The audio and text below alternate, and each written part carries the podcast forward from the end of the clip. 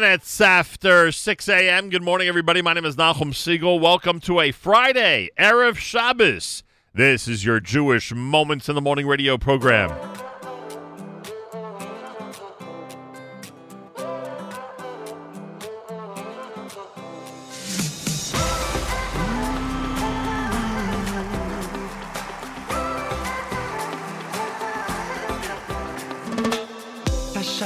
שחיי קשים מאוד.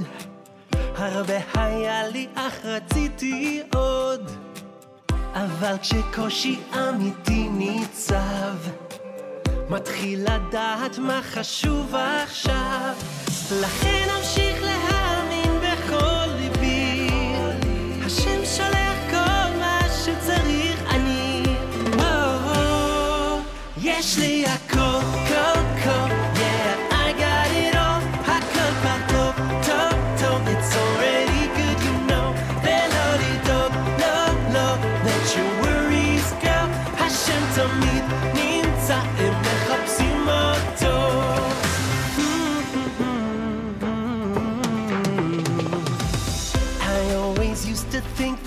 was tough. With all I had, I never had enough. But now real challenges have come my way. I'm thinking over what I used to say. Now I need to hold on to what I know inside. That's all that I need, Hashem always provides. Oh, oh. Jeśli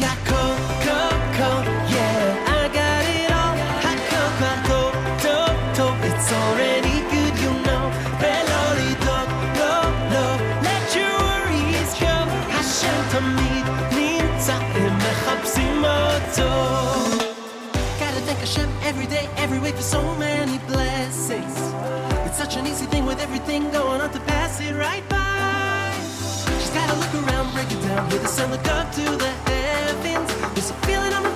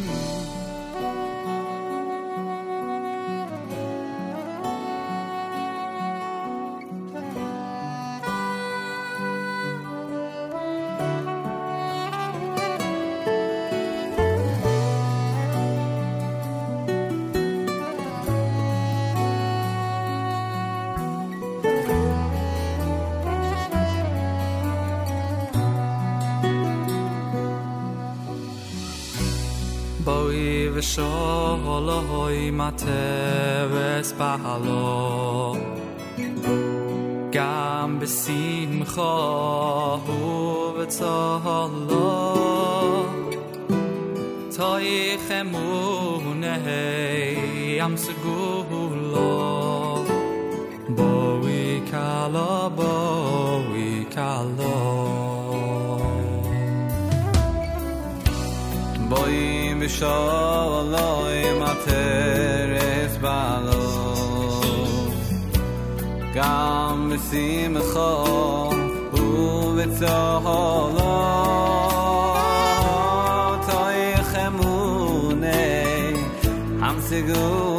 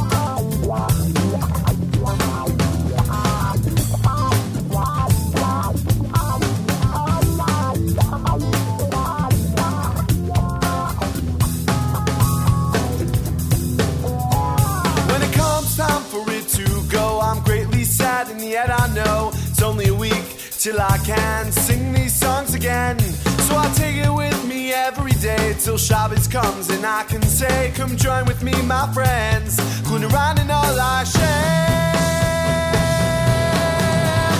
Is my Shilio, oh, my Shabbat.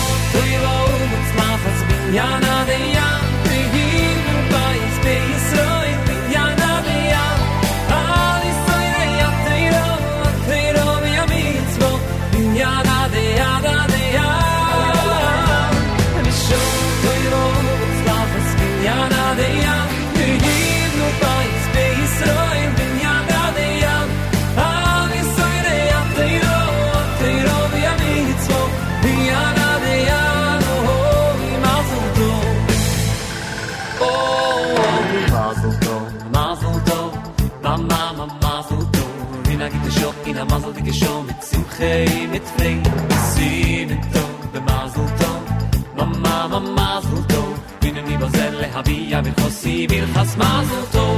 Mazel tov, mazel tov, mama, mazel tov. Ina mi bazel le havia bil khosi bil khas mazel tov. Mazel tov, mazel tov, mazel, mazel, mazel tov. In a git sho, in a mazel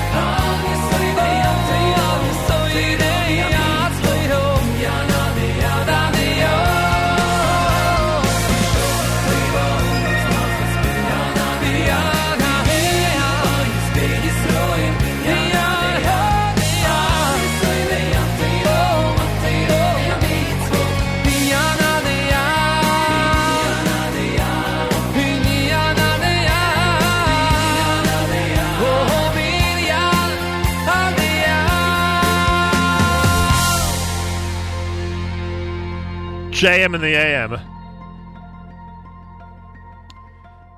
Mazel Tov. That's the message of uh, Ellie Marcus's uh, selection here at JM and the AM, and I'm gonna, I'm gonna say thank you, Ellie Marcus, and thank you to everybody who's uh,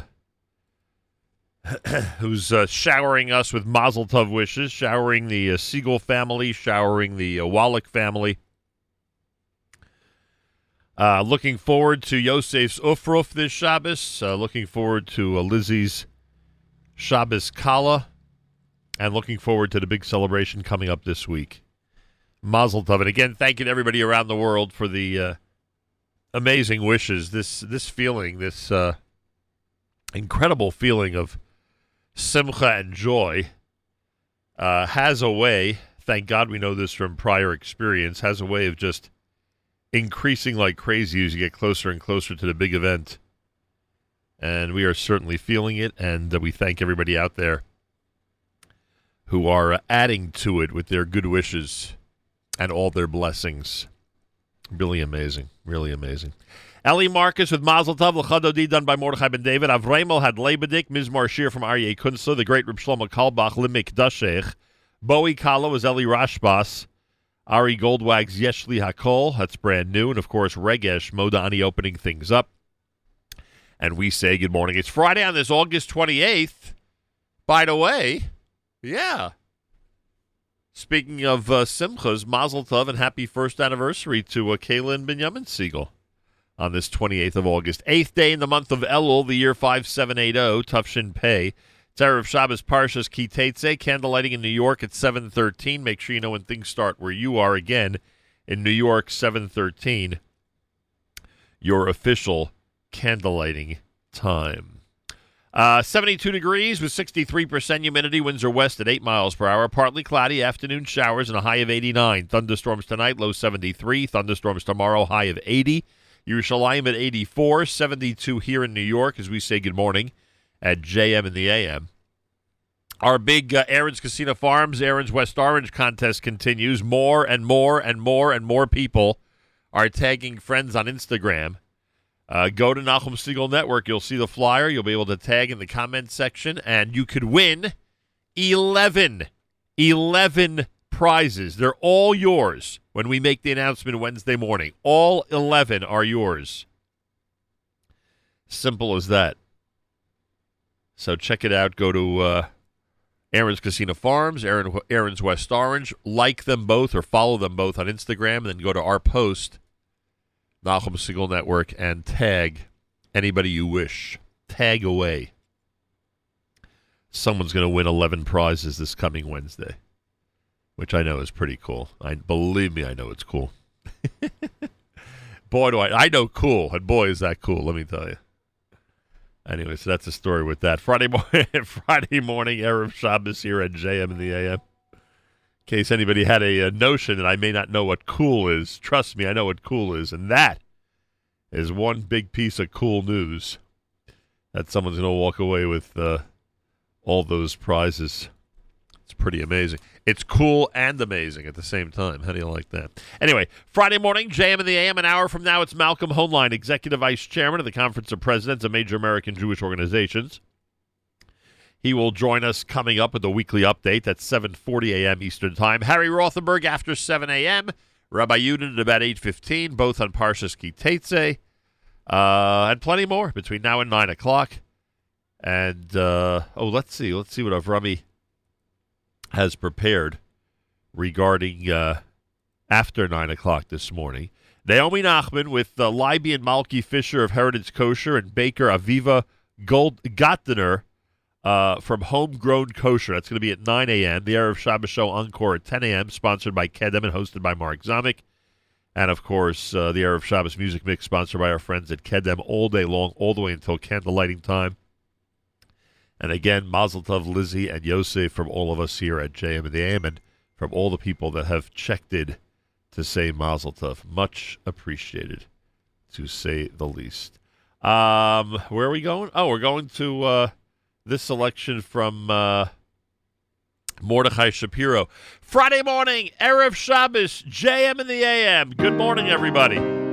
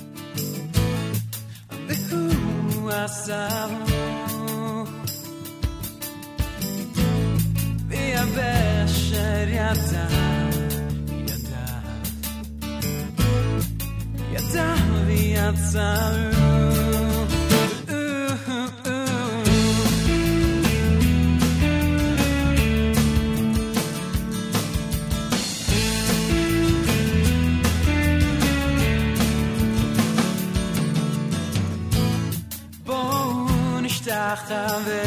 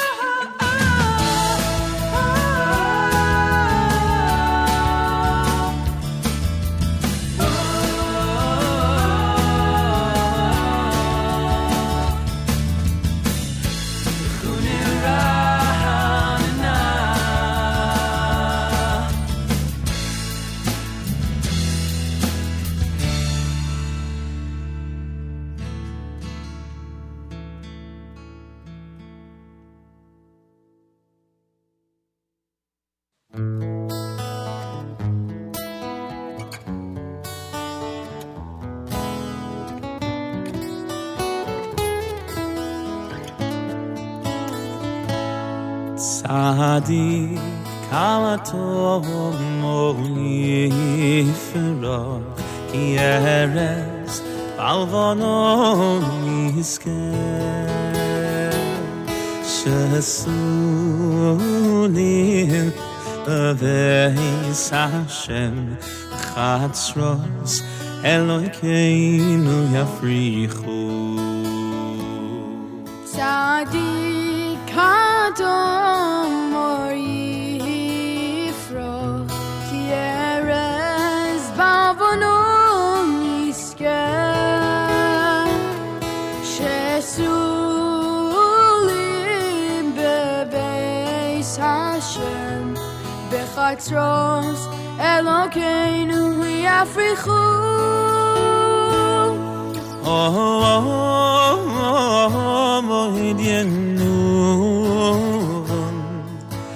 Seven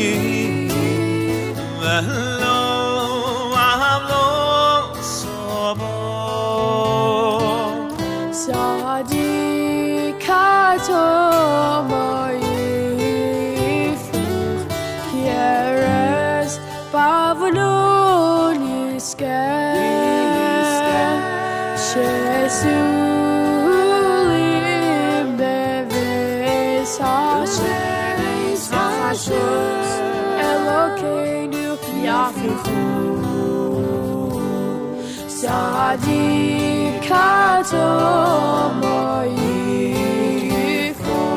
Kieres Pavlon Yiske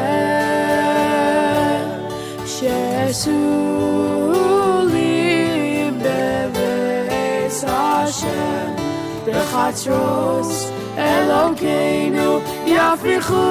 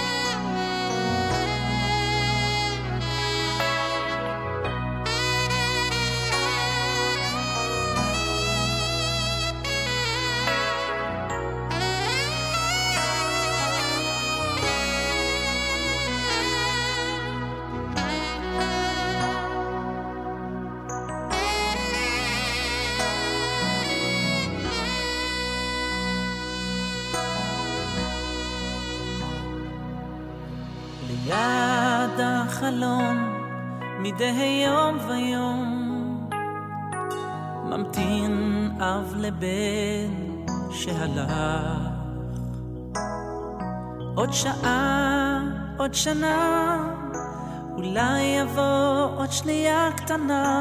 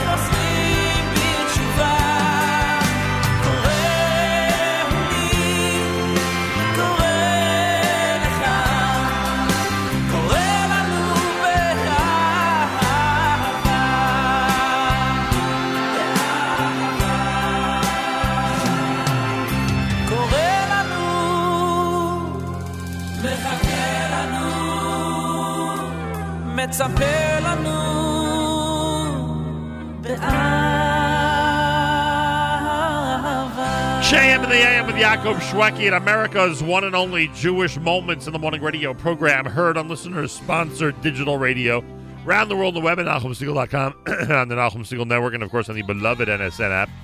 Lights on in the background to our news from Israel coming up. Shalshelis Jr. had Tov Lahodos, Sadiq Rishim, and Kramer except Saturday in Lachun Naranana. Mordechai Shapiro opened up the set with Ein Anachnu here at JM in the AM. Lights on the background. Our news from Israel is coming up. Of Shabbos, Parshas Kitetse, Mazal Tov to Yosef Segal on a Zofruf, Mazal Tov to Lizzie Wallach on her Shabbos Kala. Mazal Tov to the extended Segal and Wallach families. Candlelighting at 7.13 in New York. 7.13 candlelighting time in the New York City. Make sure you know when things start where you are. And um, more coming up, including the weekly update at 7.40 a.m. Eastern Time right here at JM in the AM. Galei Tzal, Israel Army Radio, 2 p.m. newscast. Oh, what happened? I thought they were heading straight to the news. I guess not.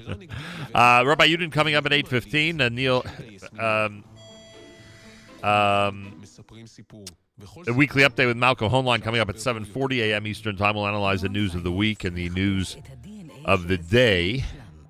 We'll certainly ask about last night's speech and how interesting it is that Israel and the, the Middle East situation actually played a prominent role in last night's acceptance speech by President Trump. So we'll discuss that and plenty more, of course, here at JM in the AM. Reminder, those of you out there who go to artscroll.com, when you go to artscroll.com, use promo code radio. Promo code radio. You never know what it'll get you. But now I can tell you it'll get you 10% off and free shipping. Artscroll.com, promo code radio. Galei Tzal, Israel Army Radio next. גלי צה"ל השעה שתיים. שלום רב, כאן אלעזר בן לולו עם מה שקורה עכשיו. טרור הבלונים נמשך, שלוש שרפות הוצתו בשעות האחרונות כתוצאה מנפילת בלוני תבערה במועצות האזוריות אשכול ושער הנגב. כתבנו בדרום, רמי שני מוסר שצוותי כיבוי פועלים להשתלטות על הלהבות, נזק מועט נגרם בשטחים שהוצתו. ובעקבות שיגור הרקטות הלילה מעזה, שליח האו"ם למזרח התיכון, ניקולאי מלדנוב, פרסם לפני זמן קצר הודעה ובה הביע דאגה מהסלמת היחסים. הפלסטינים הקיצוניים חייבים להפסיק את שיגור הרקטות, ואילו ישראל חייבת להעביר דלק לרצועה. במציאות זו, מאמצי הגישור לא יוכלו להצליח. כך מלדנוב מדבריו הביאה כתבתנו המדינית, מוריה אסרף וולברג. פעוטה בת שנה נפצעה באורח קשה מפגיעת כלי רכב ברהט. צוות מגן דוד אדום פינה אותה למרכז הרפואי סורוקה בבאר שבע. הנהגת ההורים הארצית הודיעה כי בכוונתה להשבית את שנת הלימודים באופן חלקי מכיתה ה' ומעלה ביישובים שבהם ילמדו יומיים או שלושה ימים בשבוע בבתי הספר. בהנהגת ההורים יפרסמו את מפת היישובים המלאה וכמה ימי לימודים בכיתות יהיו בכל יישוב. מקומות שיסומנו באדום או בשחור יושבתו. דרישת הנהגת ההורים היא לאפשר יותר לימודים בכיתות ופחות מהבית, בעיקר לתלמידי כיתות ה' וו'. ידיעה שמסר כתבנו לענייני חינוך, דורון קדוש. צפי למחסור בבקר מיובא לקראת החג. מנכ"ל מועצת החלב ומגדלי הבקר איציק שניידר מתריע כי המחסור הצפוי נובע בין היתר בשל קשיי הגעת משגיחי הכשרות לחו"ל. נדאג להשלים את המחסור באמצעות הבקר המקומי, בתקווה שהרשתות לא יעלו מחירים ויגזרו קופון על הציבור. כך שניידר מדבריו הביאה כתבתנו עינב קרנר. חשד לאירוע תג מחיר בכפר אסירה אל-קבליה שבשומרון, זוהו הבוקר כתובות נאצה בעברית ונזק נגרם לכלי רכב במקום. כתבנו יובל שגב מוסר שכוחות משטרה בסיוע כוח צה"ל מתארגנים לכניסה לכפר לאיסוף ממצאים. מזג האוויר היום תחול עלייה בטמפרטורות בהרים ובפנים הארץ ותורגש הכבדה בעומס החום. כתבנו גיא ורון מוסר שהחופים לבנון, שקמים, צנברי וגופרה נסגרו עקב עומס מבקרים. ולסיום, לקראת הטיסה ההיסטורית לאבו דאבי, שלושת הטייסים הבכירים של אל על נחתו לפני שעה קלה באמסטרדם לביצוע טיסת הכנה בסימולטור מדמה. הטיסה האמיתית לאיחוד האמירויות תצא לפועל ביום שני. אלה החדשות, בצוות הילה מזרחי.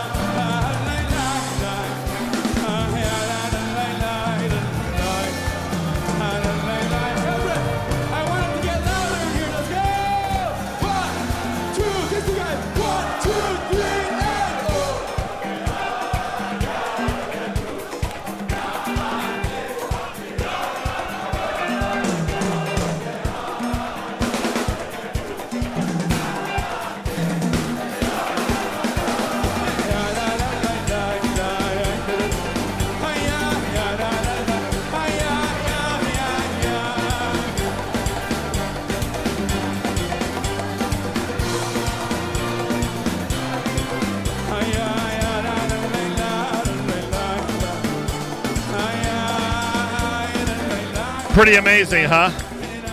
Eitan Katz, Ozva Hadar here at JM in the AM. Friday morning, Erev Shabbos, Parshas Kitetse with candlelighting at 713. Thank you so much for tuning in. Well, Harry Rothenberg is uh, with us Fridays at this time to uh, discuss his perspective regarding the upcoming Parsha, in this case, of course, Parshas Kitetse. Harry Rothenberg, Parshas Kitetse here at JM in the AM. There's a law in this week's Torah portion that has much wider applicability than it would seem at first glance. In the rare instance that a Jewish court would sentence a defendant to death, the defendant would be hanged, but only for a brief period of time. Then he would immediately be buried that same day. Why? Because a hanging corpse is an insult to God. But that mandate to bury immediately isn't limited to a prisoner on death row. In Judaism, we always try to bury as soon as possible.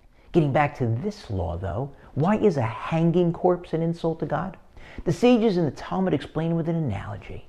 Imagine there are twins, and one becomes the king, and another becomes a criminal who's sentenced to death and gets hanged.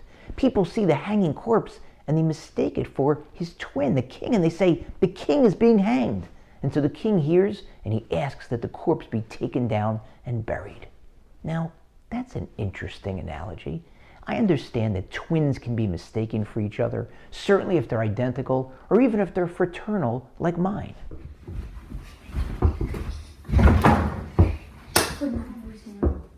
Guys, can anybody tell you two apart when you're both wearing your rec specs? Of course. How? Because they're much better looking. Oh, really now?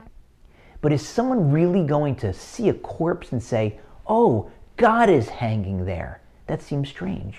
The answer is, to some extent, yes.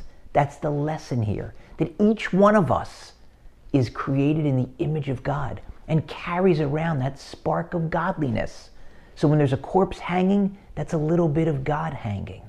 And look at where God chooses to teach us that lesson. From a condemned, hanged prisoner, someone who committed a crime so heinous that he was given the death penalty. Even that person was created the image of God and has that divine spark. How much more so then do each of us have it? And what a great lesson to remember as we inch closer to the high holidays while we prepare for them. No matter how far we've strayed from God, each of us was still created in His image. And each of us still carries that divine spark within us, that pilot light that never goes out and can always be raised to a much higher temperature. Thank you, Harry Rothenberg. His words about Parshas Kitetse, and a big shout out to our friends at the Rothenberg Law Firm at InjuryLawyer.com, InjuryLawyer.com, and a big thank you to all of them. They've been uh, effusive in their Mazel Tov wishes to the Segal and Wallach families, we appreciate that very, very much. JM in the AM, Friday morning, Erev Shabbos. Hope you're doing well out there. Uh, a reminder: this portion of uh, NSN programming is brought to you by our friends at A and H. Abeles and Heymann Kosher Hot Dog Sausage and Deli is the world's best, serving the kosher world since 1954. Available now, the hot dogs are at Trader Joe's nationwide. Also, enjoy a 10% discount at kosherdogs.net. Kosherdogs.net when you use promo code radio. 10% discount again. It's promo code radio. Take advantage. The Nachum Segal Network presents the season nine kickoff giveaway. There'll be one winner, one winner, and frankly, an insane number of prizes. All announced this coming Wednesday morning. What do you do? You follow Aron's Kissena Farms and Aron's West Orange on Instagram. Then you tag a friend. Every tag is another entry, so tag as many as you want. And uh, if you win, if you're chosen as the excuse me, if you're chosen as the random winner, um, and you're announced this coming Wednesday morning, you win an Aron's gift card, a Target, Amazon chopsticks, and Senders gift card, a Poppy Medi Boutique gift card, a brand new Naki radio, a, a, Crystal Sterling pitcher from PJ Sterling, dairy and meat gift bags from AHC Appliances, challah board and knife from the Kitchen Click in Brooklyn, and a collar cover from Lulu's in the Five Towns. All 11 gifts are yours if you win the contest. Follow Aron's Kissena Farms and Aron's West Orange on Instagram. Tag a friend. You will see our post about the uh, contest. It's a flyer that says NSN presents season Nine kickoff giveaway. And um, Every time you tag, every tag means another entry. So tag away, as our social media department says. And get ready, hopefully, to win. Winner will be announced Wednesday morning right here at JM in the AM. Erev Shabbos Parshas Ki More coming up, including our LOL show for blowing. Keep it here at JM in the AM.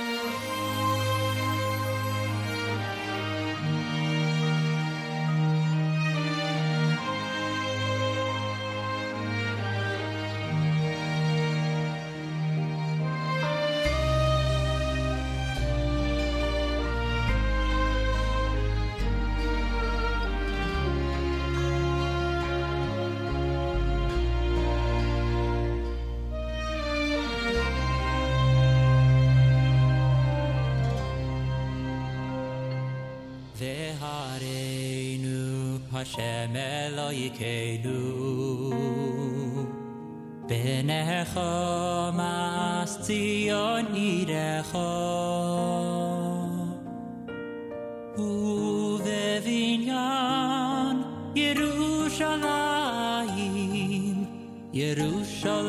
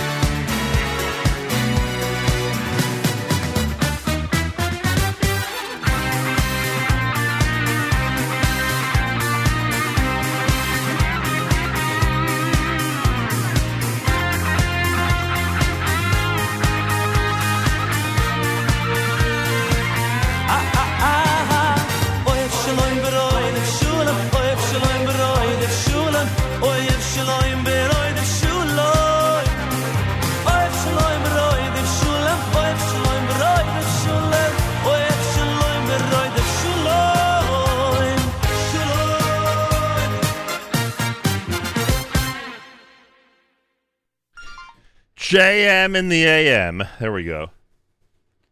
Lipa with Oav Shalom. Nishmas done by Shloimi Gertner. Toiv Hashem, that was Sholi Waldner, and welcome to a Friday. Yoni Jakubowicz.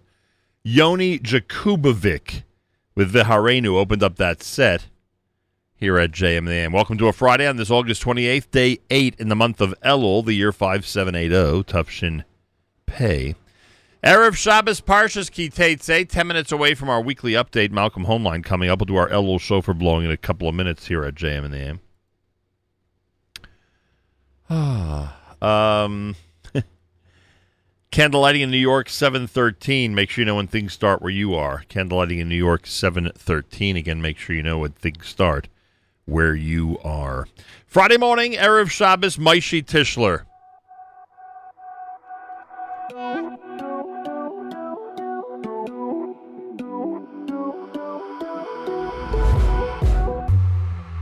הגומל, הגומל חסדים טובים, הגומל, הגומל חסדים טובים, לי עמו, עמו ישראל. הגומל, הגומל חסדים טובים, הגומל, הגומל חסדים טובים, לי עמו, עמו ישראל. השם שאני קיים, שהכל מושלם, לא זה לא רק סתם חסדי השם, לי רגע לא מפסיק, ואני זוכר תמיד, הודו לשם כי טוב,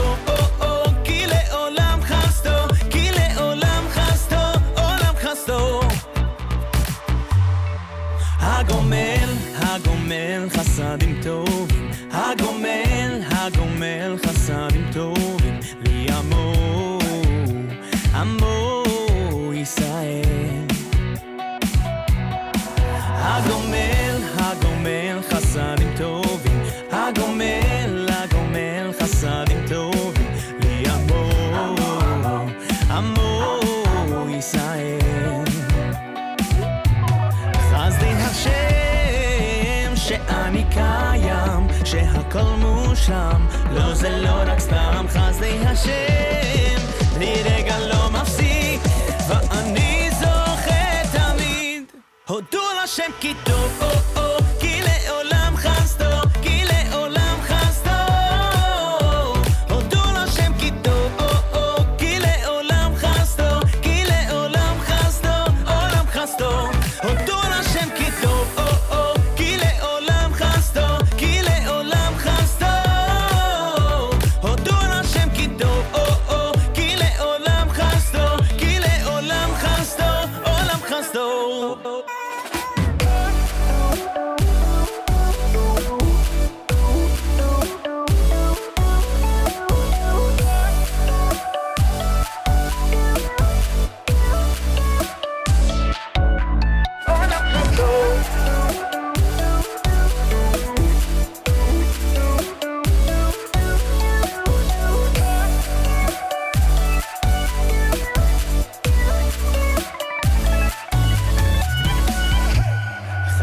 השם שאני קיים, שהכל מושלם, לא זה לא רק סתם חסדי השם, לי רגע לא מפסיק,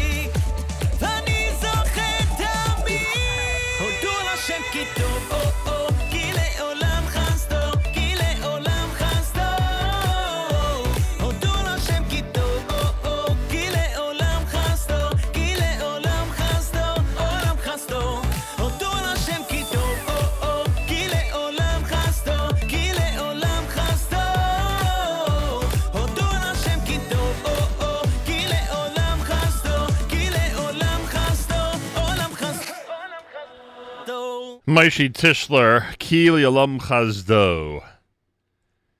Oh, yes, that is a great message. A great message as we get set to uh, celebrate a Simcha. Baruch Hashem.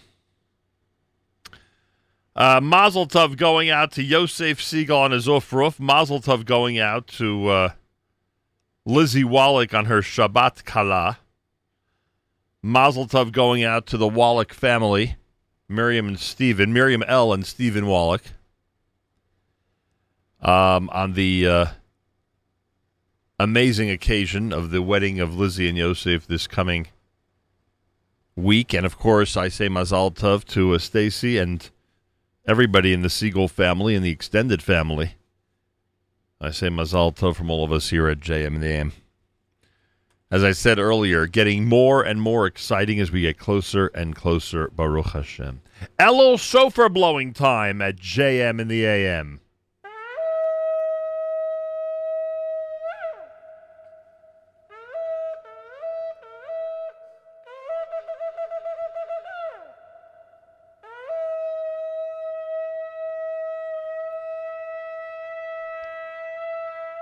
Friday morning, Erev Shabbos. Keep in mind, the Nachum Segal Network presents its Season 9 kickoff giveaway. I hope everybody out there has had an opportunity already to tag away on Instagram. Make sure to follow Aron's Kissena Farms and Aron's West Orange on Instagram. Tag a friend. Get to our post. You'll see it on Instagram, Nachum Segal Network. Tag a friend or two or three or five or ten.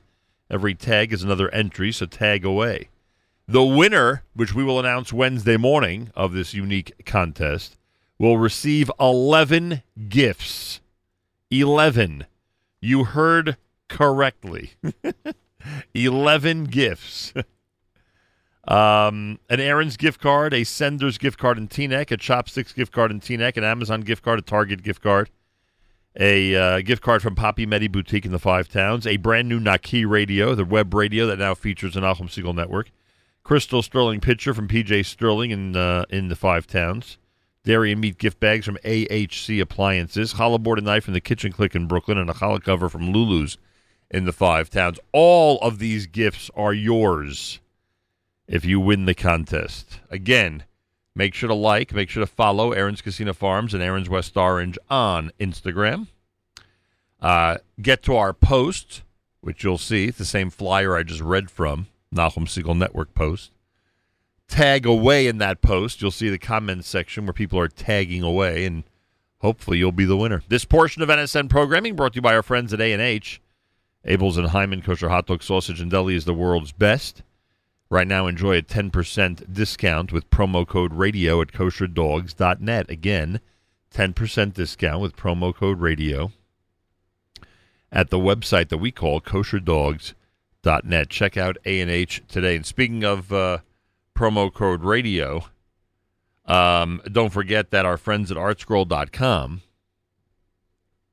are offering everybody a uh, 10% discount and free shipping across the board.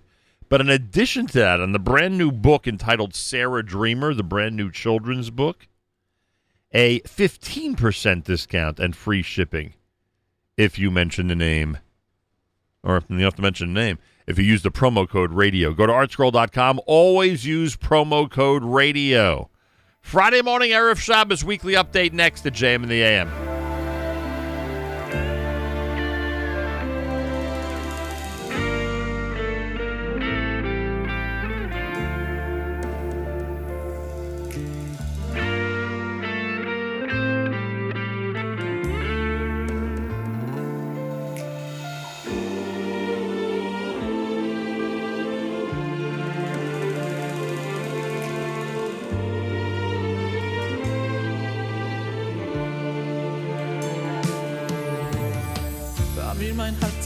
Zweien Soll ich sein still, zu soll ich schreien?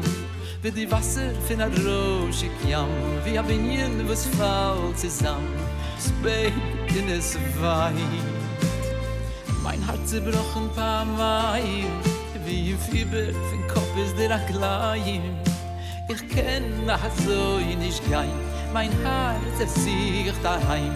Me ja in you voi es ri Fin vi Ba Scheffer nor di Di kennst di bekennel im Choyel mis beti You gai libi Ich bete Hashem Ma ja yoi sei li Zieh mein Herz Die hast doch dem Schlüssel. Is chili Die weiß doch als Du heuer hier. Ich will nicht gut nicht nein Nur li bin life of shula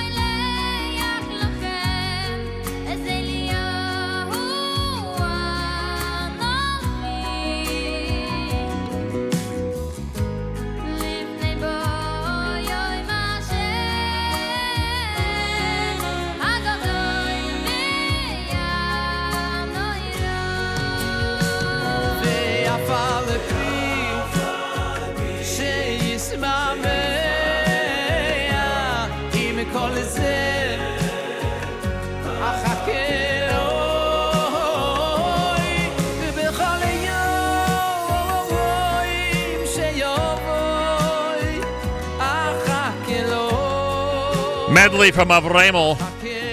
Avram Friedel, the brand new project, Relax. Or the most recent one, I should say. Candle lighting at 7.13 in New York on this Erev Shabbos Parshas Ki Teitze. Mazal Tov to Yosef Segal on his Ufruf. Mazal Tov to Lizzie Wallach on her Shabbos Kala. And, of course, to Miriam L. and Stephen Wallach. And to Stacy Segal and, our, and the entire extended family. Uh, Mazal Tov. Big week coming up. And, uh, as I said earlier, getting more and more exciting as we get closer. And uh, a big thank you to everybody around the world checking in with Mazel Tov wishes. Much appreciated, to say the least. Uh, we've always felt over these many, many decades that when we celebrate, there are many, many people celebrating with us together, literally all around the world. Friday morning, Erev Shabbos, JM in the AM. want to thank our friends at JewishWorldReview.com. Don't forget, over Shabbos, you may want to read thousands of articles about Israel and the Jewish world and the current political situation from a Jewish perspective and other perspectives. Uh, before Shabbos, go to JewishWorldReview.com and print away all the articles you're looking to uh, enjoy.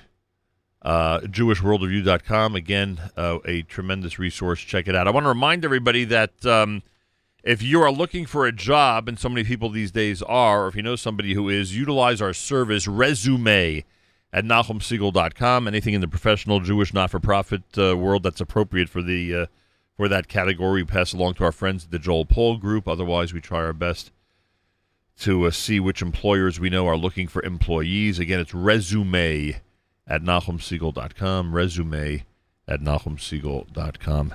Malcolm Hoenlein is Executive Vice Chairman of the Conference of Presidents of Major American Jewish Organizations.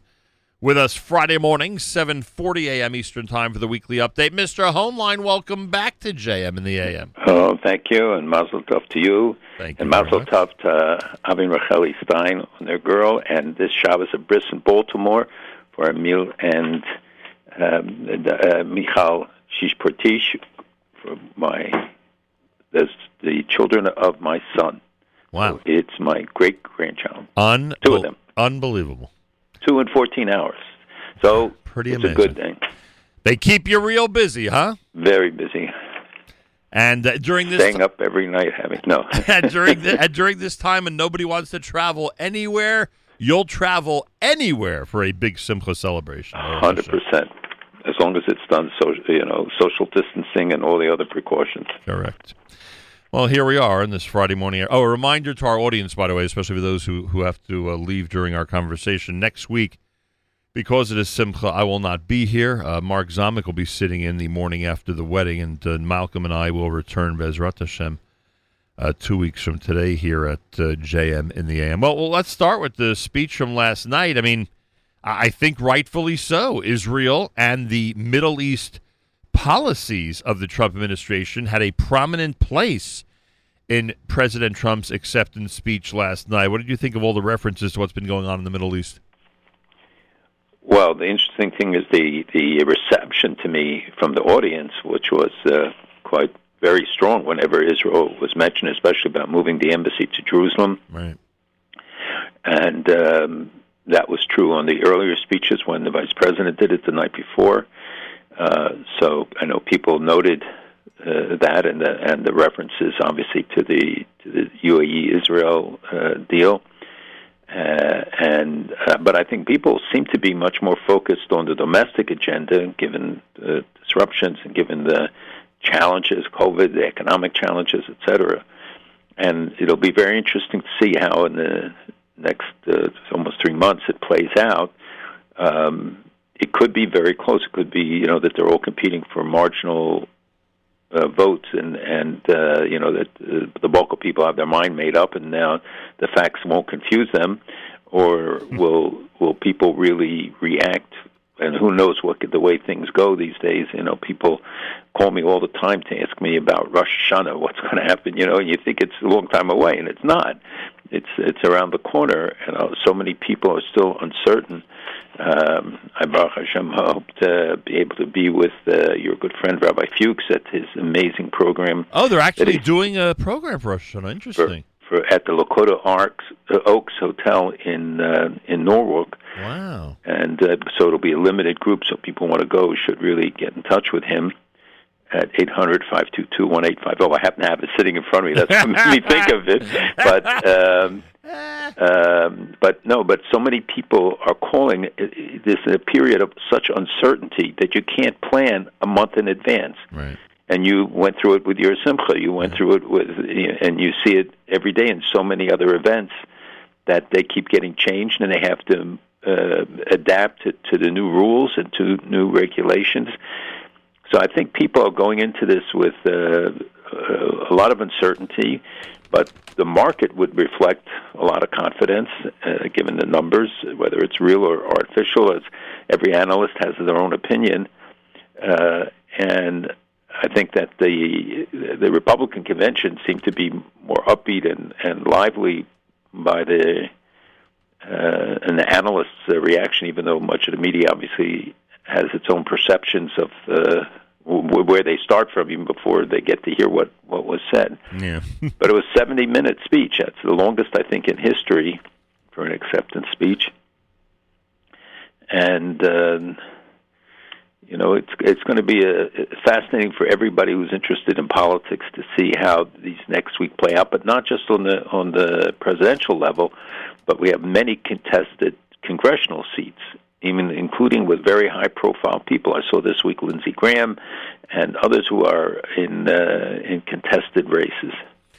Yeah, it's going to be a really, really important November election, and uh, boy, that's a great reminder. This is not just a presidential election. There's so many things. And by the way, uh, if if in general one who votes, you know, a certain way for president tends to vote down the uh, the ballot sheet, you know, down the ballot the same way. I think this year it's even more. I think the Democrat versus Republican uh, uh, issue is, is even bigger than Trump Biden. That's at least at least the feeling I'm getting. I don't know if it's like that in the swing states, but I just have a feeling that uh, the the partisanship is so much more to the parties than to the individual candidates at this point. I think parties are are this year more important than they have been for a long time. This is such a personal election. It's you know you're pro Trump or anti Trump seems to be the more dominant question for for voters now. Again, all of this can change in a blink. Uh, are people really listening to the facts, or is it is it emotion? And you know what happens on the streets? How does that impact you know people's uh, attitudes and perceptions? It's it's very um, it's very unpredictable. I think. Yeah. Uh, not that we don't know how you feel uh, as we stay here in the U.S. for a moment, but uh, when you hear about the Chabad House, University of Delaware, you hear about the anti-Semitic attacks, University of In- Indiana University, and uh, and then on top of that, not that they are similar, but maybe in some ways they are. When you hear that Harvard is giving uh, some type of uh, prominent position to Saeb Erekat, what do you think about some of the things going on in this country? Well, I think that uh, we've tried to warn them that the campus was the battleground that it has been for for many years. That we are fighting there, uh, but you know, at arson attacks are, are an escalation. We've had desecration of the AEPI and other buildings on campuses, uh, the Jewish fraternity, um, and certainly endless incidents with faculty making outrageous comments, the rights of Jewish students being trampled on. That's why uh, the Lawfare Project has been bringing these lawsuits, other groups as well. We really have to act strongly and decisively, and administrations have to know that there'll be a price. In most cases, university administrations have, have done the right thing. But when alumni and when uh, others make their voices heard, and when we set we set up a 24-hour hotline through SCN that any student uh, is seven days a week if they're in danger, if they have a situation, they can report it to a duty desk where there are trained people who will take the information and try to help and get resources to them. Uh, we have to confront this in a very decisive and comprehensive way. That means fighting the BDS, fighting anti-Semitism, fighting for the rights of students. It means that we hold people to account, and when faculty go crazy as they have, and when, when their pro-Israel faculty are being persecuted, we have to stand up for them, and it's happened here in New York City universities. Yeah, I mean, I mean, some of these things, you know, used to be. Uh, that's it. That's the that's the line in the sand, especially when it comes to uh, you know arson on campuses. But I don't know. That line in the sand just keeps on moving. We're not we're not getting to a point where everyone's e- either fed up or everyone's ready to make decisions to crack down on episodes like this. Well, you see the number of people who are applying for Aliyah. Those people are making decisions, and I hope they're doing it for positive, not just to respond to a negative. Uh, but we see the uh, people moving out of cities. We see, I mean, people respond in different ways to circumstances. But uh, I know that people who are sending their kids to campuses are now looking, as we have urged for many years, they look at what Jewish life is like, but more importantly, what, what the security situation is. How do universities create this hostile atmosphere or not? Yeah. Um, and and you know, again, I, I, I- this this question, you know, somewhat rhetorical, but when you see an NBA team contribute fifty million dollars to the BLM movement, do any of these people know what this money is being used for? Do any of them know the the ties, the attitudes, and the and and the the type of uh, activities that they are funding when they're handing over money like that to them? I don't know. Yeah, like I said, somewhat rhetorical, but yes, I think we may know the answer. Um, all right, Pompeo's tri- Pompeo's trip. Tell us about it. Very important trip. Um, was in Israel. Actually, spoke from uh, the top King David with Jerusalem in the background, um, and he visited UAE and Sudan. His part of the hope was to get other countries to follow up uh, on the example of the UAE in establishing or moving towards diplomatic relations with Israel, towards normalization. He did not get the responses or any decisions as far as you know yet. Uh, I did speak to his party there, and while they were traveling, and um, you know, at the same time, he's working on a heavy agenda of issues dealing with Iran primarily. Uh, they're moving on the on the snapback provision. The United States even moving alone. We see that the Europeans are still very weak. Maybe Britain coming along. Yesterday, German's foreign minister told Pompeo for the first time, you know, indicating support for or potential support for a snapback provision or some extension of the arms embargo, not specifically snapback. Snapback means that the the various resolutions of the UN imposing sanctions from 2006 to 2010, before the JCPOA was adopted, the the the deal that uh, President Obama signed and um, signed by all the members, uh, the, the Euro- Europeans and the UN Security Council deal, that um, they would come back, and there is a provision that if a country finds that Iran is in violation, meaning the United States, then they can snap it back. Uh, a lot. But that right now, the vote in the Security Council, I think, was there were only it was only one other country that voted with the United States, uh, and 13 countries voted against uh, a snapback provision. But the United States can do it unilaterally, and we've put imposed sanctions before unilaterally, uh, and they are very effective. We have continued to, to do so. Uh, even during the last months, there have been uh, additional targeted sanctions against individuals, against the ships that were taking oil to Venezuela, their captains, the banks that financed them, and people don't want to lose access to the U.S. market. It is still the most important. They don't want to not be able to trade in the dollar. They're not going to, you know, substitute the ruble or anything else uh, or the yen for it. People need access to the U.S. economy to trade. Malcolm, where are you breaking up? It sounds like you're breaking up. I'm not breaking. Oh, there you go. I mean, I just got very emotional, I guess. but um, but but it, it, the to see it in the larger context that Pompeo has really been in the forefront. We see that that the Iranians continue to violate every accord, every provision, meaning that they are enriching uranium beyond the 3.67 level. They are uh, stockpiling much more than the 300 uh, kilograms that they're supposed to have on all fronts that they're violating. And this would enable them, if on October 18th this deal isn't sealed and the it's not extended, the uh, embargo, they will be able to buy weapons conventional weapons from China, from Russia, from everybody, and export them to Hamas, Hezbollah, their network, as well as use against um, the allies in uh, in the region, in the Gulf, our allies, and of course threatening the state of Israel. So the the, the the, there are a lot of implications of this, and the problem is they have a 17 uh, September 18th. You need 30 days to implement. So September 18th, not October 18th, is the real deadline. And that's why they're pressing so hard to uh, to to get this in. There was a deal struck this week between the IAEA, the Atomic Energy Agency, uh, whose new head Grossi is very tough and came to Iran with a very tough line, and they attacked him all the time. But they reached an accord with him that will give additional access to the two sites that the uh, agency had asked for.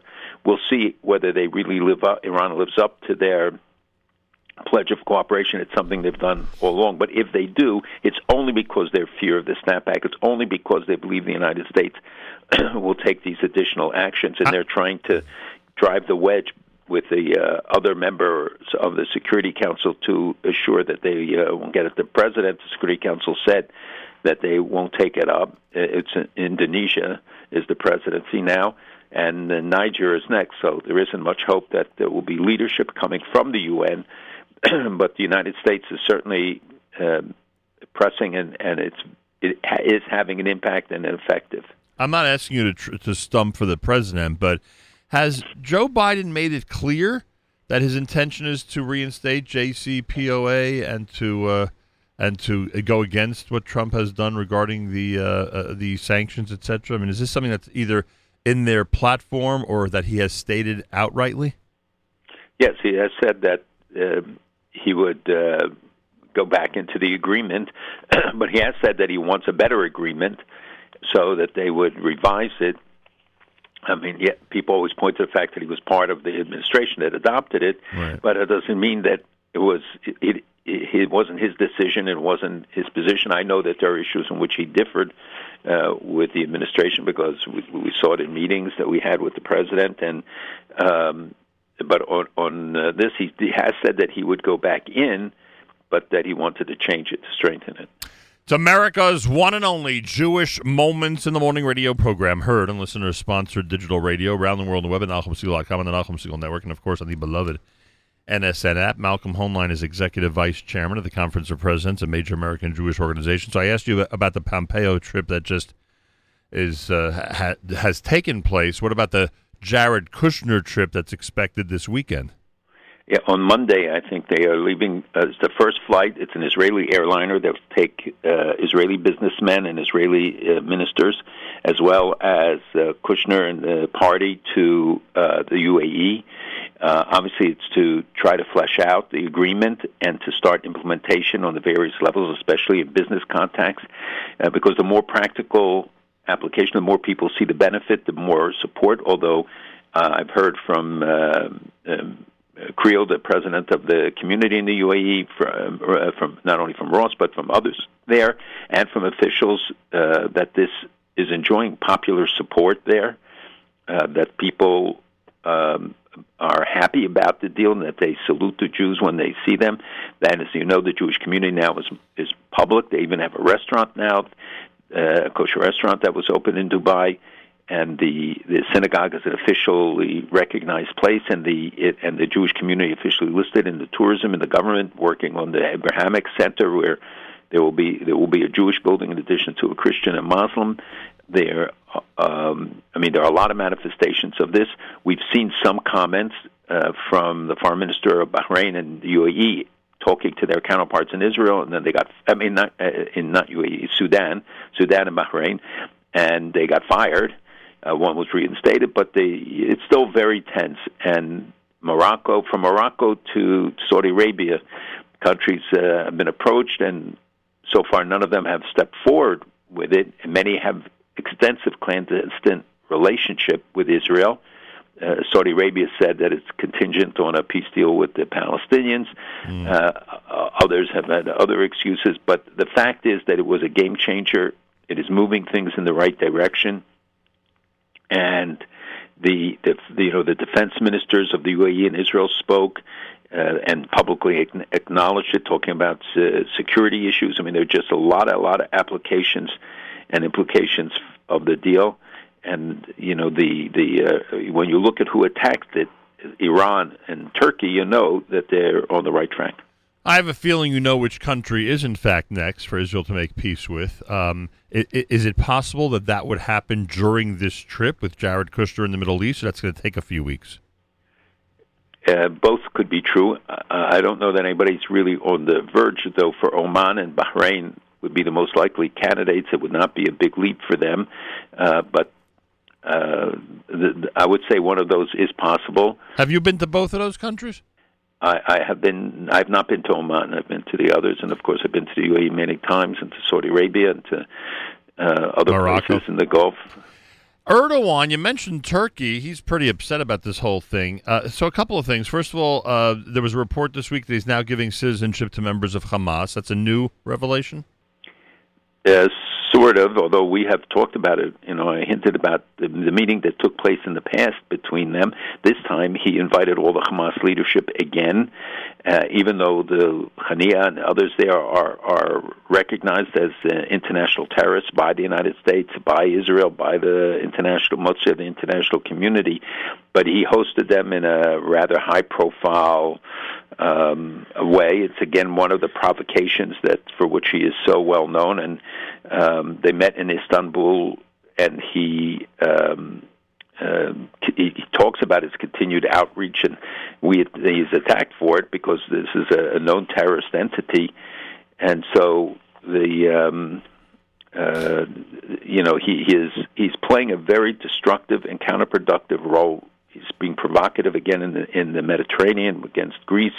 He's he's done many things that um, uh, provoke a, a reaction to it. Yet at the same time, you saw the president praised him uh, because of the release of uh, Right. of one of the hostages, and so people reacted to that. Um, If I would have asked you a month ago if you if you thought that this would be his reaction to the UAE deal, as opposed to ba- you know remaining relatively quiet, would would you have thought that he'd be more on the quiet side, or this is not surprising to you? it's not surprising, but I didn't expect him to come out and say that he's thinking of breaking diplomatic relations with the UAE because they're opening or will open an embassy in in Israel when he has an embassy in Israel, and uh, people were pointing out the hypocrisy of of the guy, which is an inconsistency is not a strange thing when it comes to to Erdogan. He's very mercurial and.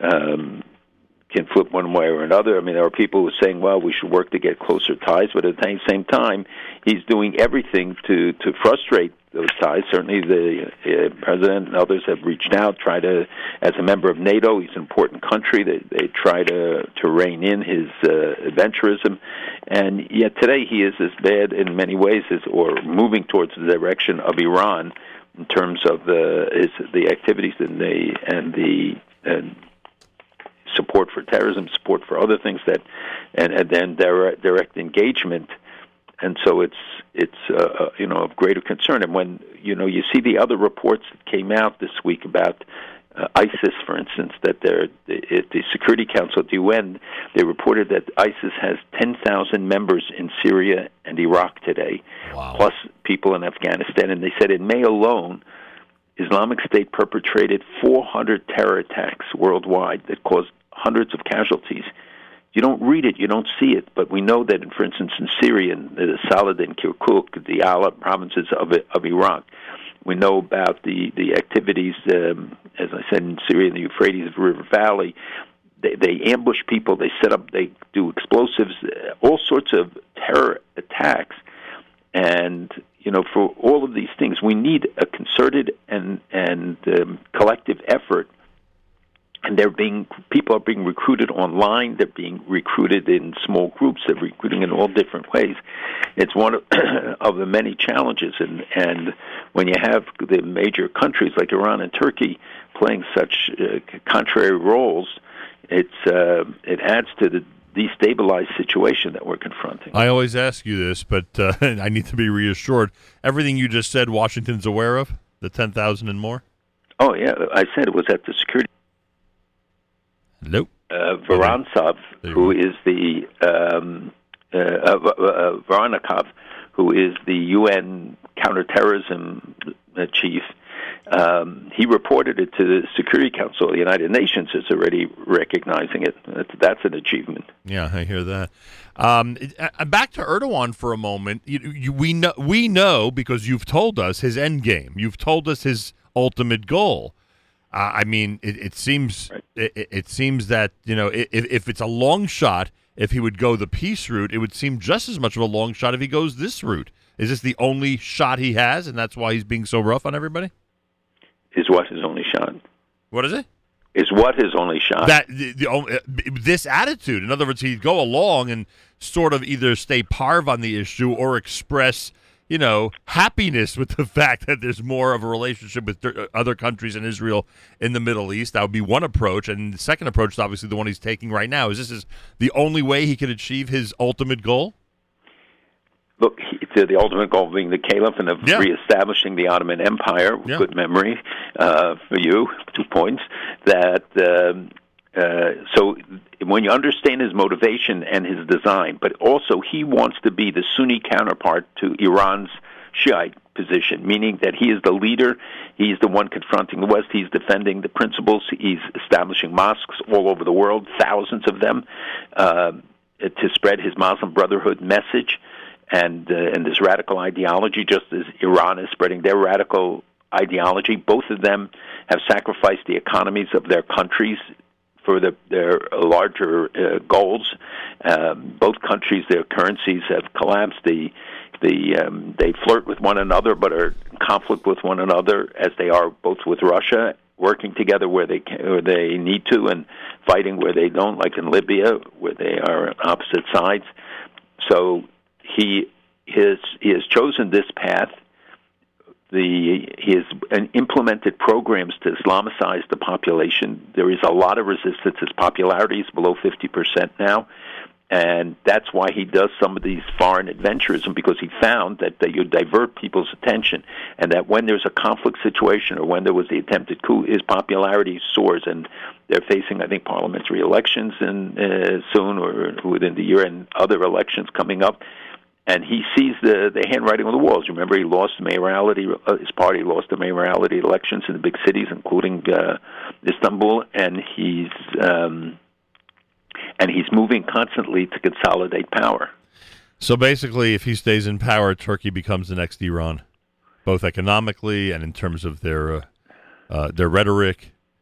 Well, it's a little bit of a different situation, and they still are in NATO, as you know. And he has arrested so many people, journalists, military people, um, uh, jurists with uh, almost no outcry from the world to hold him to account for it. But uh, yes, he's he's continuously moving in, in this direction, and we see the you know the danger that the all of these things uh, uh, pose, and people who think that there isn't coordination or it's not uh, organized um, have to look at it again. He, he's getting into to Gaza, and we've seen the increased uh, aggressiveness of Hamas, and whether it is because of the, their internal situation or they're trying to demand to get more money or get more concessions from Israel, which they, they try each time. But these these um, balloons with the with the um, incendiary devices and gas uh, set dozens of fires every day. People don't realize how much damage this does. Has does. They set up this laser which can which can fire against the, these balloons, and they took out 150 in the last 10 days. But but it's only in a very limited area, and these things can be launched anywhere from the Gaza. Uh, you know, somebody walking along all of a sudden blows up a balloon and fills it with fuel and can send it. So it's even hard to, to, to detect. And Israel has responded periodically to them, and at night it's hit various sites, especially after the firing of uh, of rockets. But it's made life in the south I- intolerable. In fact, you know that four of the Gaza uh, Hamas leaders, uh, uh, operatives, including a key leader, a military leader, were killed because they were making uh, a, a bomb, and it exploded prematurely and killed killed them. So you know that they're doing much more than just these balloons. They they have tried to set off attacks near the border. And Qatar sent their El Amadi, their representative there, and every month he came with thirty million dollars in cash. And this time he went back and he said he was trying to get an accord to stop the violence, and they couldn't. Egypt sent a delegation, and uh, it didn't work with them. Uh, it didn't work, and they came. They went back to to Egypt. So um, you know, it's a dangerous situation because Israel can't just tolerate this this continuing uh, limitlessly. Are they under uh, corona lockdown in Gaza right now? There, there is a lockdown because they had some cases. Uh, they they locked down uh, some of the areas. Uh, till now, that it was only foreigners that brought it, but now they've had uh, domestic cases. So they have imposed a lockdown. And is Israel basically the same as it was a couple of weeks ago? Still, like the same type of uh, lockdown situation? Well, it keeps changing, and they're talking about introducing a bigger lockdown. Wow.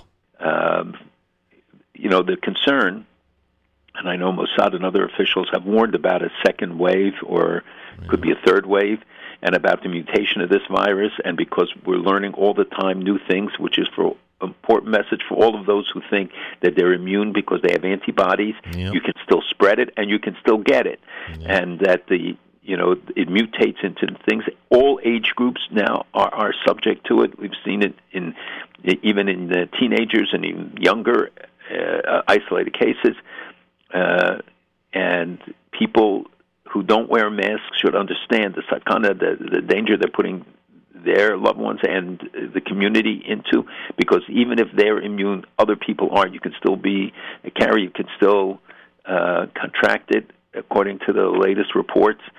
And until we know for sure, why take the risk? Why not, for a simple gesture, um, do what is the most responsible thing? And I think I said this last week, but if you just look at that graph from uh, the early part of the 20th century, the second wave was so much worse than the first one in terms of sheer numbers, in terms of cases, and in terms of deaths. And that line was all the way at the bottom before the second wave started. I mean, they had complete what, what, today, you know, everyone's saying, you know, everyone had it, it's over, it's waning away. And believe me, I'm advocating for restaurants to open and all these businesses to try to get as normal as possible.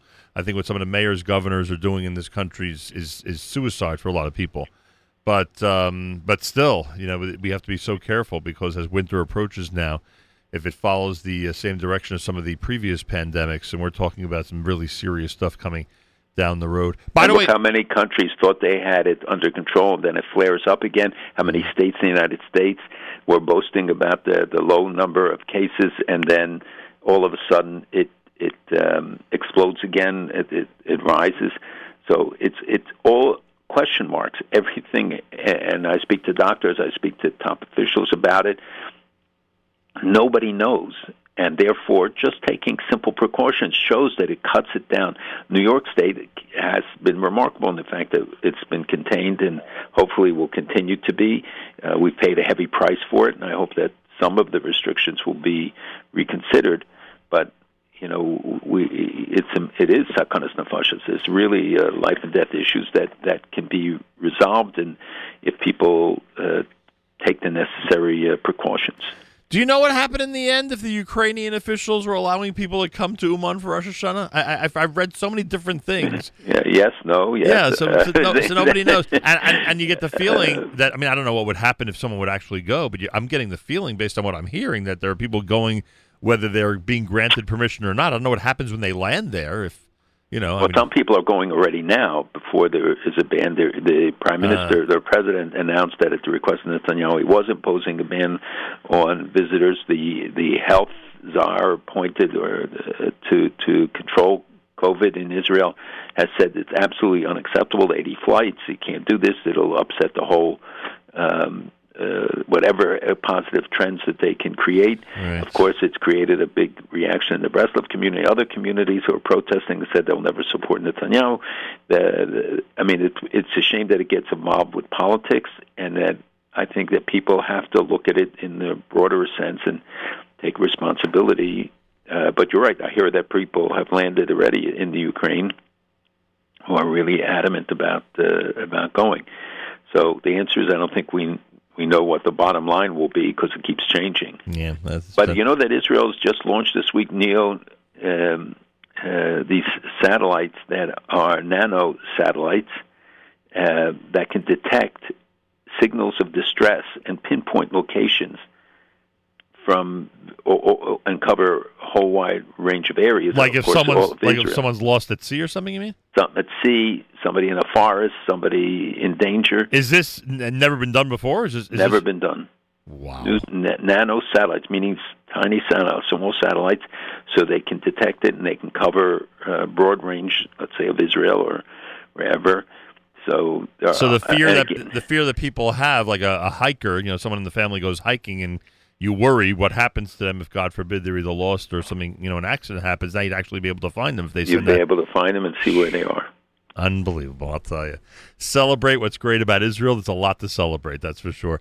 Uh, Malcolm, we reconvene, please God, two weeks from today. Mazal Tov. Have a Mazel wonderful. tov to you. Thank you. Have a wonderful Shabbos, and we'll speak in two weeks. God willing. Malcolm Hoenlein is Executive Vice Chairman of the Conference of Presidents of Major American Jewish Organizations. He's with us Friday mornings, 7.40 a.m. Eastern Time here at JM in the AM. This portion of NSN programming brought to you by our friends at A&H. Abeles and Heymann Kosher Hot Dog Sausage and Deli is the world's best, and now their hot dogs are available at Trader Joe's nationwide. Check out A&H today. Don't forget, we're giving out 11 prizes to one winner. We're giving out 11 prizes to one winner with our friends at Aron's Kissena Farms and Aron's West Orange.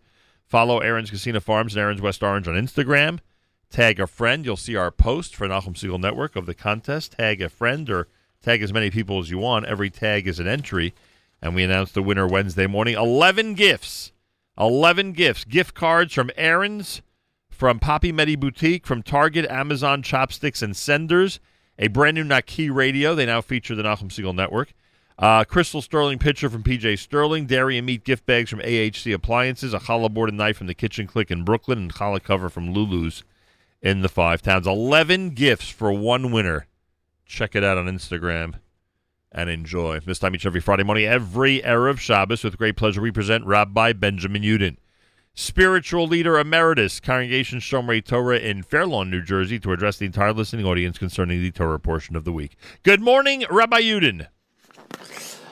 Good morning, Nachum. Good Erev Shabbos, everybody. Tomorrow we have the privilege of reading Pashas Kiseitse. Pashas Kiseitse has a distinction of having the most mitzvos of any parsha in the Torah. According to the Sefer HaChinuch, there are 74 mitzvos. You have in this parsha the mitzvah of marriage. You have as well in this parsha the mitzvah of divorce if a couple need to be divorced. The manner in which it is done is in a written form, called to get, and many, many other mitzvos. I'd like to focus on a mitzvah namely the mitzvah of burial. The Torah, interestingly, does not say that if a citizen in an Israel dies, that individual is to be buried. Rather, the Torah teaches us that if a criminal is hung by the Beis Din, by the court of law, that criminal who was hung, his body is to be buried. And the Torah goes on to say, Kikovortik barenu bayomahu. Make sure that you bury that person on that same day. Prior to this, lo sulin livlaso ala eitz. Do not allow his body to hang on the tree overnight. Why? Kikilalas elokim kotolui. What does that mean? For a hanging individual is a curse of God. Now Rashi goes on to explain what does that mean that it is a curse of God. Rashi teaches that man is created in the image of God. And when that personification of his image is in a most negative way, that is an embarrassment to Hashem, his maker. And Rashi gives the example of two individuals who happen to be identical twins, one of whom becomes a king, and the other becomes a gangster. And when the gangster is caught and hung, people look with amazement and they say, The king has been hung. And therefore, we take down the body, even of the criminal, because he also represents the handiwork of Hashem. And by honoring even the criminal, we're honoring Hashem. Extending honor to man is acknowledging that man has supreme worth and value. And we are therefore honoring man's maker. And that kavod that comes to man is really giving kavod to Hashem. This concept of the honor of man is a reflection of the honor of God is further demonstrated in chapter 4 of Pirkei Avos, whereby Ben Zoma teaches Ezu Chacham, who is the wise man, and he tells you, the one that learns from everybody, and he brings a verse to prove it, and the verse that he proves it is something which reflects man's activity. Shenemar, Mikom Malamdai Hiskalti.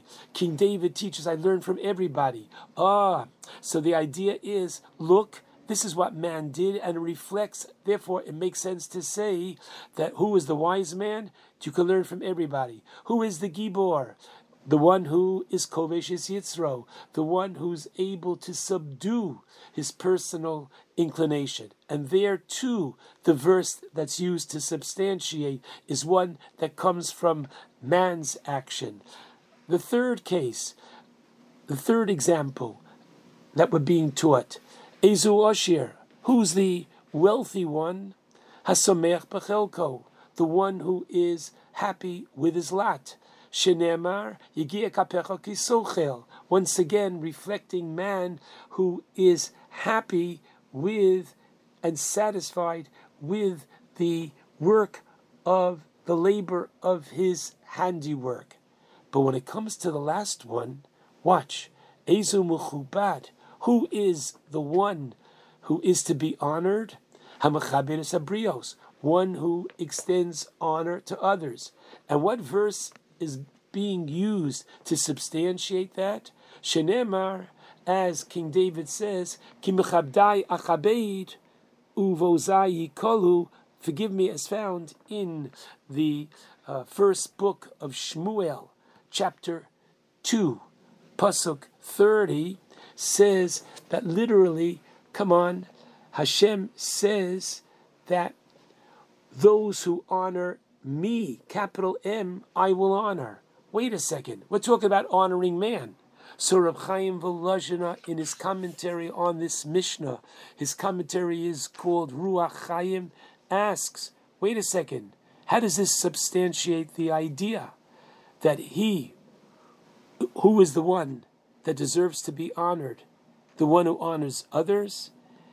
And what does he answer?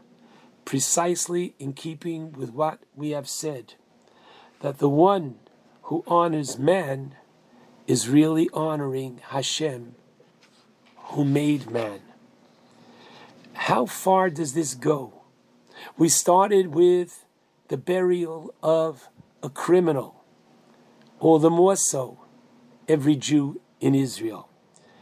In Bamidbar, chapter 22, Pasuk 33, in the story of Bilam, that the Torah records that after Bilam strikes his donkey three times, the angel says to him, Ki ato kamoscho. The angel says to Bilam that really I should have killed you and left the donkey alive. And Rashi goes on to teach us that the angel killed the donkey. Why? Just think, everybody. Had this donkey survived, people would have paid so much to, come on, see the donkey, hear the donkey. It would have been such a fundraiser. Look at this. And the Malach kills the donkey. Why? Lest, had it survived, people would say and point to the donkey that this is the animal that humiliated Bilam as he was unable to respond to the rebuke of his donkey. Wow.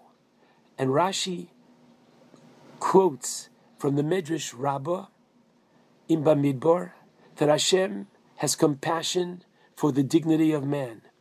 Now note, to what kind of man is Hashem showing dignity?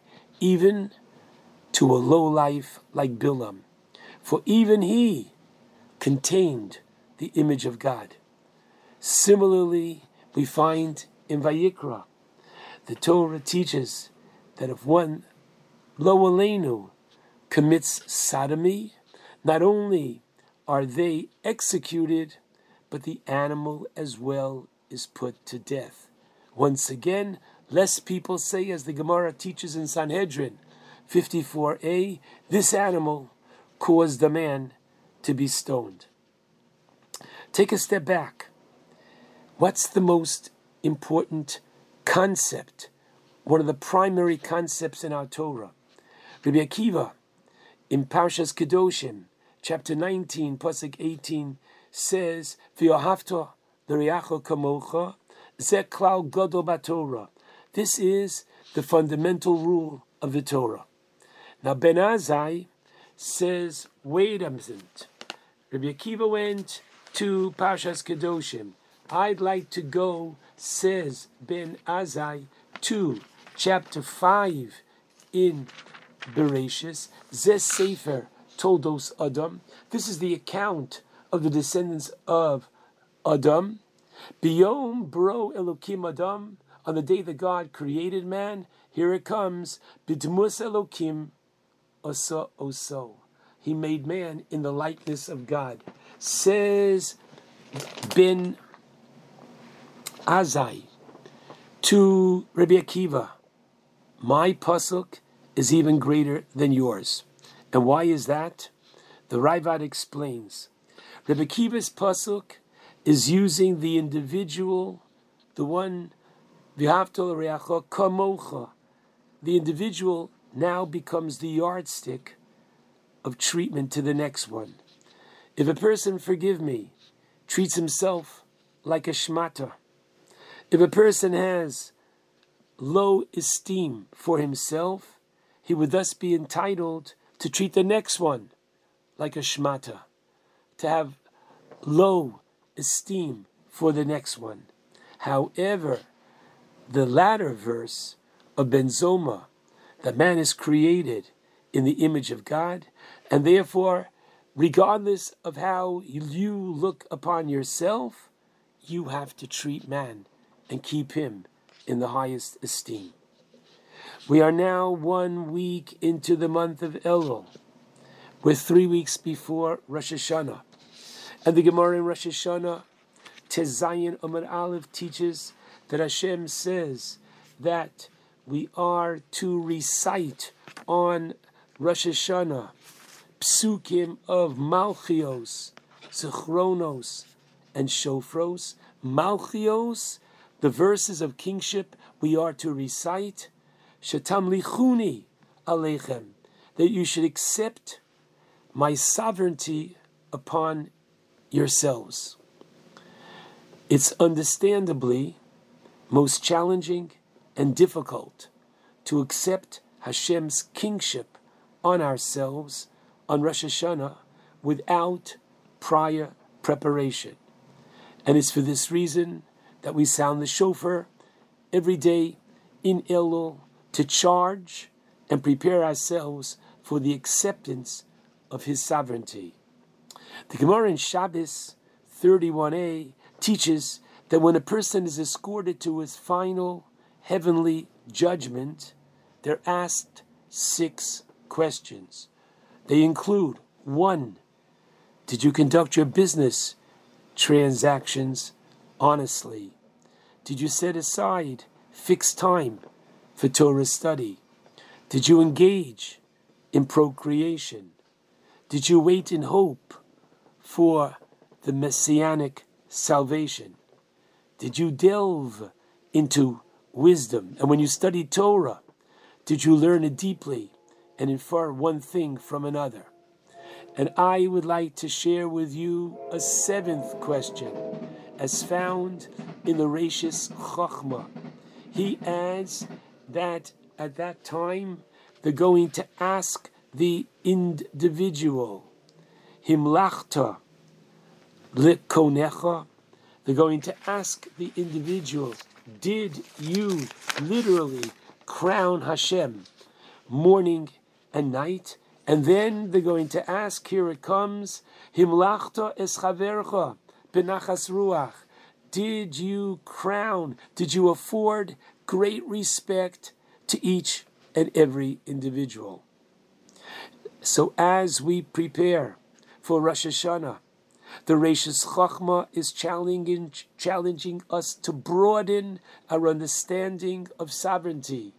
Indeed, in Slabotka, over the notice board in Slabotka, when Elul came, there was a sign, Elul, and right next to it, Ben Adam Lachavero. When we think of Malchios, Malchios is not only our personal relationship with Hashem and the realization that Shivisi Hashem, Lenegdi Summit, that He controls every aspect of our being. But we are further reminded that if we wish to avail ourselves of His love and compassion, we must reciprocate in kind our love, our compassion to our fellow man. It's a significant task, and that's why we were given the month of Elul to work on these noble ideals. Shabbat Shalom to all.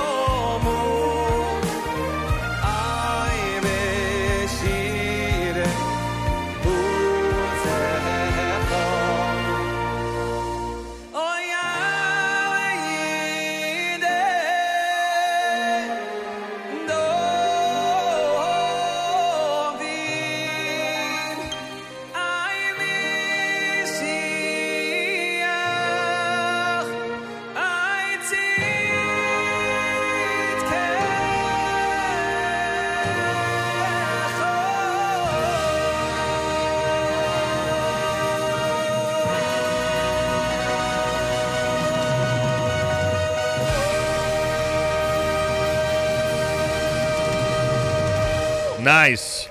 Friday morning, Erev Shabbos, JM in the AM with Simcha Liner on this Erev Shabbos Parshas Kitetse. Mazel Tov to Yosef Segal on his Ufruf. Mazel Tov to Lizzie Wallach on her uh, Shabbat Kala. Mazel Tov to Miriam L. and Stephen Wallach, and to, of course, uh, Stacy Segal and uh, our entire family on the big Simcha coming up. Pretty amazing. And as I said, as we get closer and closer, it's getting even more and more exciting. And um, Baruch Hashem getting set to celebrate, and uh, hopefully, let's hope for a great Shabbos. Everybody out there, do me a favor and hope that it doesn't rain tomorrow.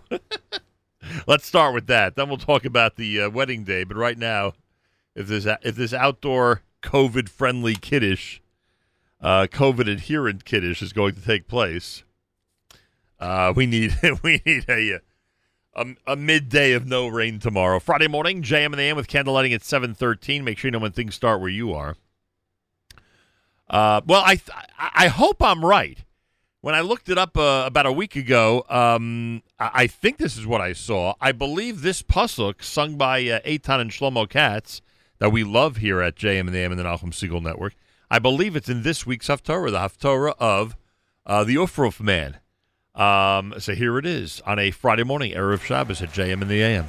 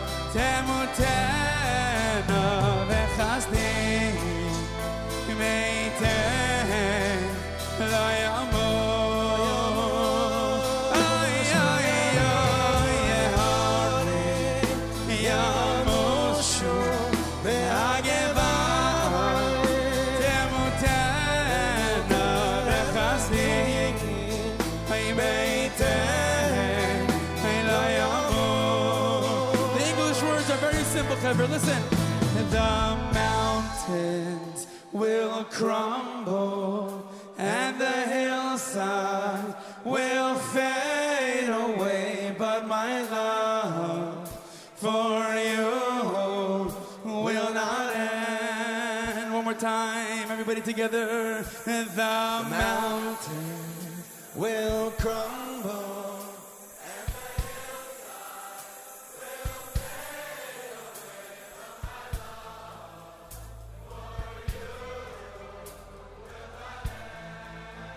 More time, louder, let's go. The mountains will crumble and the hillside will fade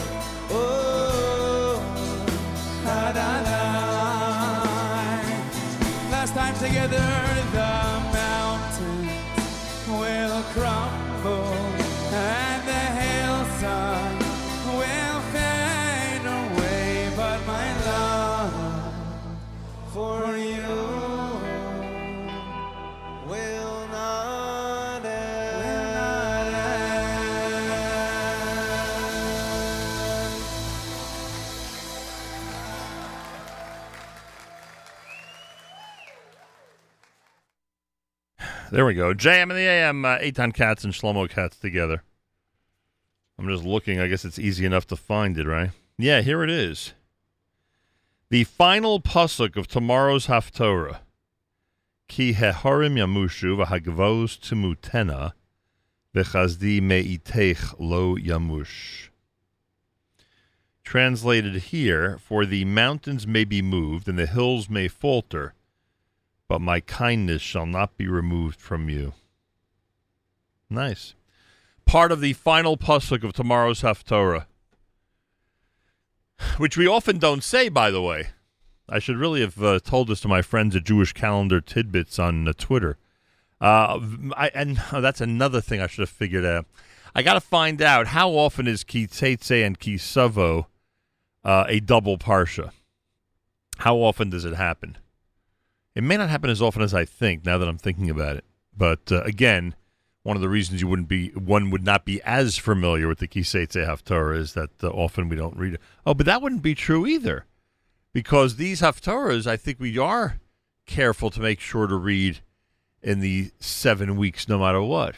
Hmm. Now I'm totally okay. Now I got to turn to the real experts to examine this because I have absolutely no idea where I'm heading with this one.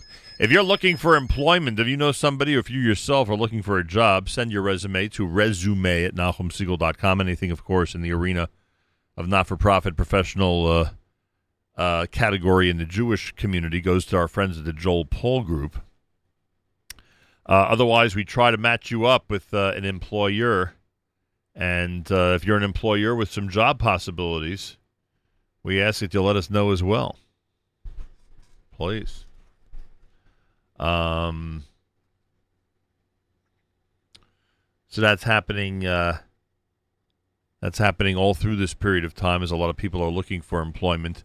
If you know somebody, get the get us their resume. Resume at NachumSegal.com. You know about the contest with Aron's. Make sure to go to Instagram and follow Aron's Kissena Farms and Aron's uh, West Orange. Um, after that, you literally go to our post where you'll find the poster, the flyer that speaks about the season nine kickoff giveaway. Tag a friend. Every time you tag anybody, it's another entry, and there are 11 prizes that'll be awarded to one winner. 11 prizes will be awarded to one winner this coming Wednesday morning. Yeah. So that's pretty cool. 11 prizes, one winner.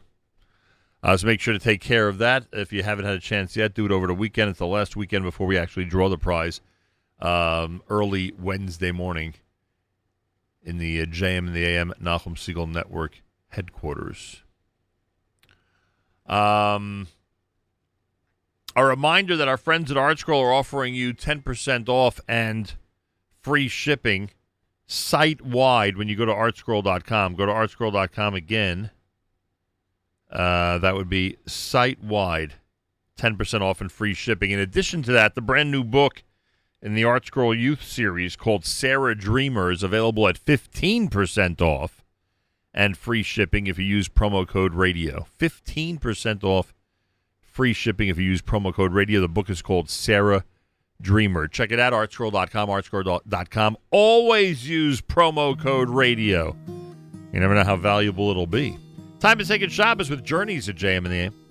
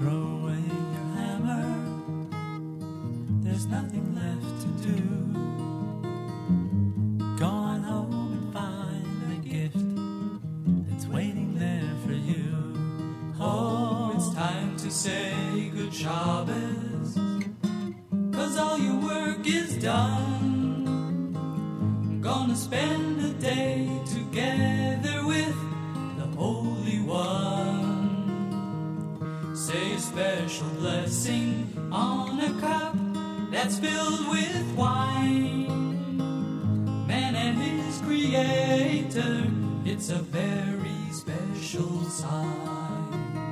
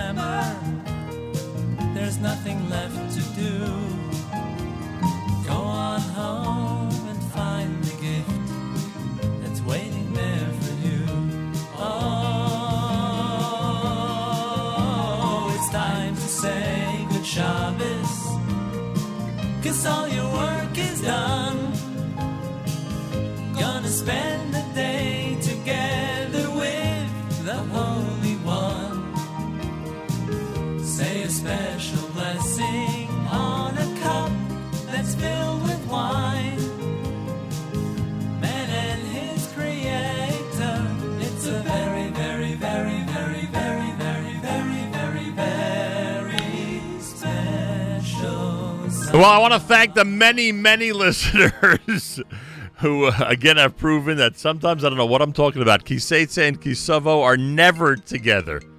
Why I thought they are, honestly, I'm not sure, but I have a feeling I might know. Anyway, they're never together, and I apologize for that. Brothers and sisters in Israel, we are with you. It's your favorite America's one and only Jewish Moments in the Morning radio program, heard on listener-sponsored digital radio. Round the world, the web at NachumSegal.com and the Nachum Segal Network, and of course on the beloved NSN app.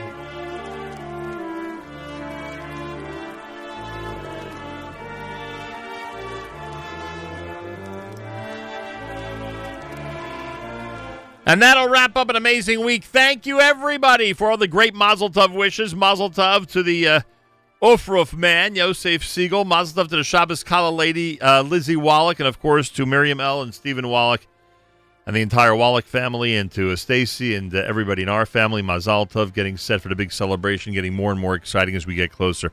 I am back Monday, please God. Coming up is Naomi Nachman with Table for Two, encore presentation.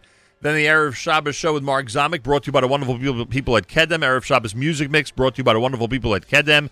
Saturday night Segal tomorrow night. JM Sunday with Matis, 7 a.m. Sunday morning. Have a fabulous Shabbos, great weekend. Till next time, Nachum Segal reminding you, remember the past, live the present, and trust the future.